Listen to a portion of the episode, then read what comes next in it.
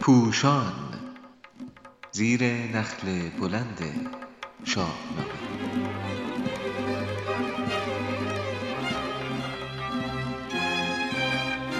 همی خواند آن کس که دارد خرد. شماره 29 آزادی و جایگاه برتر زنان در فرمانروایی مهراب چاپ شده در روزنامه اعتماد در تاریخ سوم اسفند 98 نویسنده محمد جعفر بهمنی.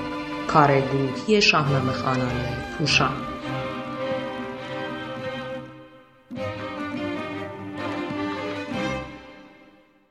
داستان دلدادگی زال و رودابه در شاهنامه در کنار همه زیبایی های خود از نظر جایگاه زن در دو فرهنگ همسایه نیز در خور بررسی است.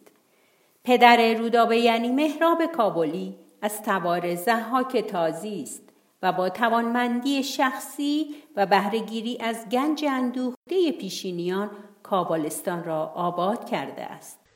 یکی پادشاه بود مهراب نام زبردست و با گنج گسترده کام او هوشمندی دارد. جوان مردانه می اندیشد و پهلوانی زورمند است. دل بخردان داشت و مغز ردان. دو کتف یلان و هوش موبدان. کیش او و مردمانش برهمایی و دیگر از آین منوچهر شاه است.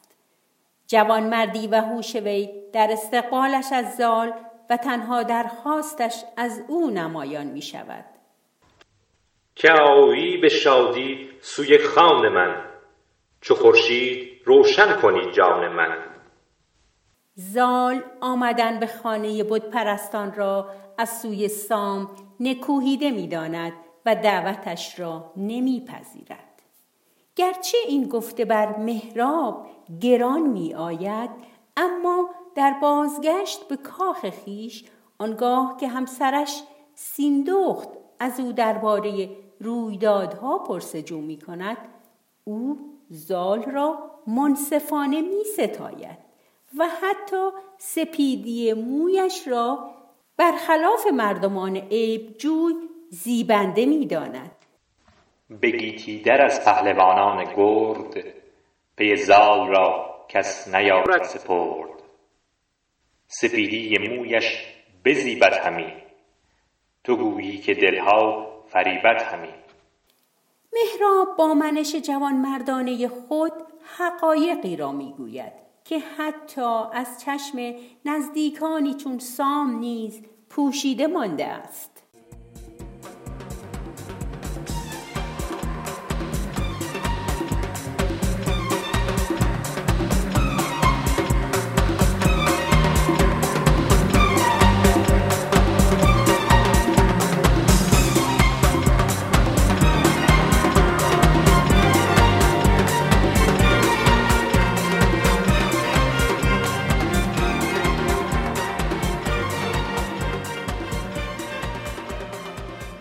فردوسی هنرمند رودابه را در گوشه از صحنه گذاشته است تا این سخنان را بشنود و دل او به زال بگرود.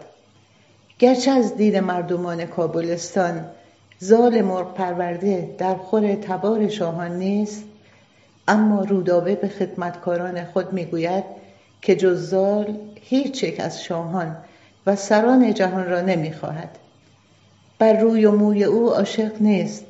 و مهرجوی هنر یعنی پهلوانی و رزمندگی اوست. اشتیاق او به آنچه از پدر شنیده سخت استوار است زیرا در کاخ مهراب راستگویی و آزاداندیشی حاکم است. مهراب باوری انسانی به زنان دارد و با همسرش سیندخت درباره بسیاری از امور فرمانروایی رایزنی می کند طبیعی است که در چنین خانواده رودابه عاشق سر برمی آورد به شکلی زیبا و پاک خواستگاری می کند و برای عشقش میوه دوستی و صلحی چون رستم دستان امید ایرانیان می خواهد.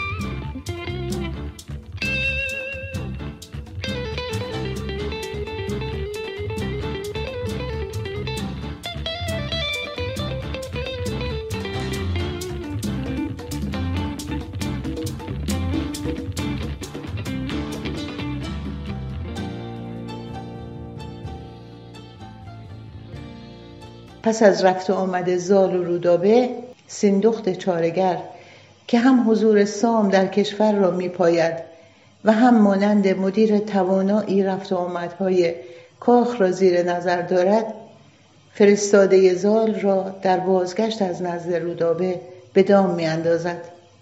رودابه نزد مادر راز عشقش به زال را از پرده بیرون می افکند. نخواهم بودن زنده بی روی اوی. جهانم نیرزد به یک موی اوی. سیندخت نگران است و مخالفت منوچهر شاه با چنین پیوندی را به رودابه می نمایاند. نخواهد که از تخم ما بر زمین کسی پای خار اندر آرد به زین.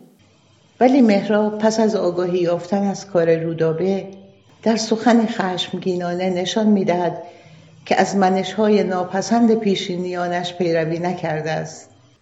نکشتم نرفتم به راه نیا کنون ساخت بر من چنین کیمیا. بیگمان سیندخت چارگر تأثیر فراوانی در رشد منش انسانی مهراب داشته است. با چنین فرهنگی نه تنها زنان جامعه کابلستان رشد کردهاند بلکه خود مهراب نیز در فرمان روایی از توانایی های همسر خود بهرهمند شده است. مهراب صلح دوست هم از لشکرکشی سام و نابودی کشور بیمناک است ولی به پیشنهاد سیندخت گنج و خواسته فراوانی را به دربار سام میفرستد تا مگر شهر کابل نسوزد به ما چو پژمرده شد برفروزد به ما با تدبیر سیندخت و آزادی عمل او کار پیوند زال و رودابه در صلح به انجام می رسد. مهراب نیک انجامی این رویداد را از درایت سیندخت می داند. بدو گفت که جفت فرخنده رای بیافروخت از رایت این تیر جای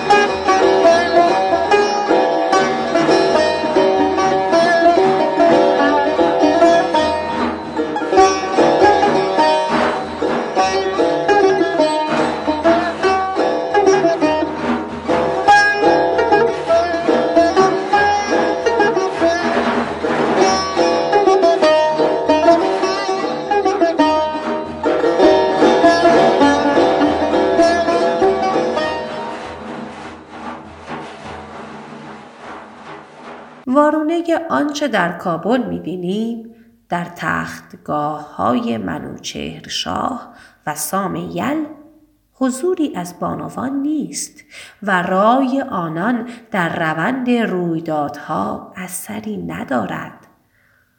پیشتر نیز نیای منوچهر فریدون شاه پس از مرگ دلخراش ایرج گفته بود که از تخم ایرج یکی نامور ببینم بر این کینه بسته کمر.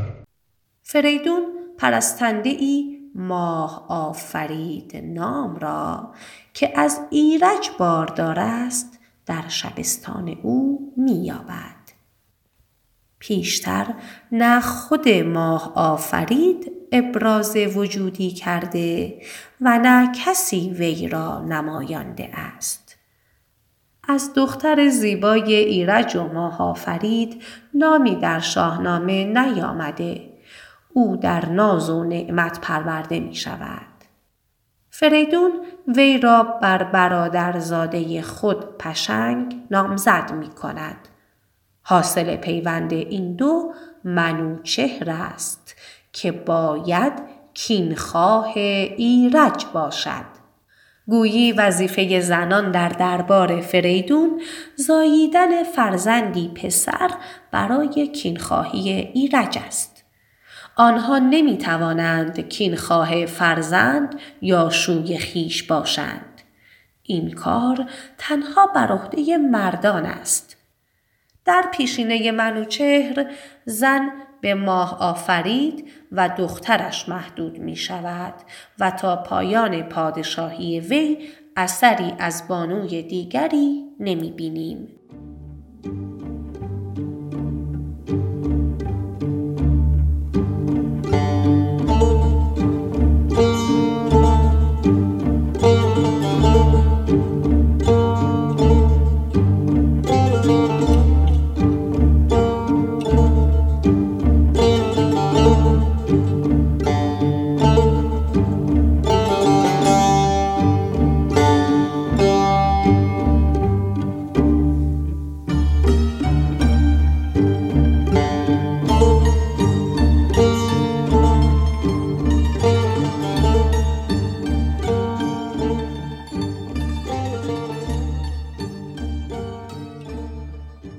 در فرهنگ مرد سالار فریدون و منوچهر زنان جایی در رایزنی، عشق و دلدادگی و برانگیختن احساسات والای انسانی ندارند. همین فرهنگ را در دستگاه سام نیز می‌بینیم. او که در آرزوی فرزند به سر می‌برد نگار گل روی خود را تا یک هفته پس از زایمان نمی بیند. پس از آگاهی از سپیدی موی زال نیز بی توجه به مهر مادر به نوزاد دستور می دهد کودک را در بیابانی دور رها کنند. در داستان رفتن سیندخت با هدیه و پیام دوستی به دربار سام می بینیم که او ناگزیر است در ورود خود را پیک مهراب معرفی کند. پس از دیدن هدایا سام می اندیشد که جایی کجا مایه چندین بود فرستادن زن چاین بود این سخن نشان می دهد که نه تنها در دربار منوچهر بلکه در اندیشه جهان پهلوان ایران زمین نیز جایگاه و آزادی زنان پایین تر از اندازه است که در کاخ مهراب می بینی.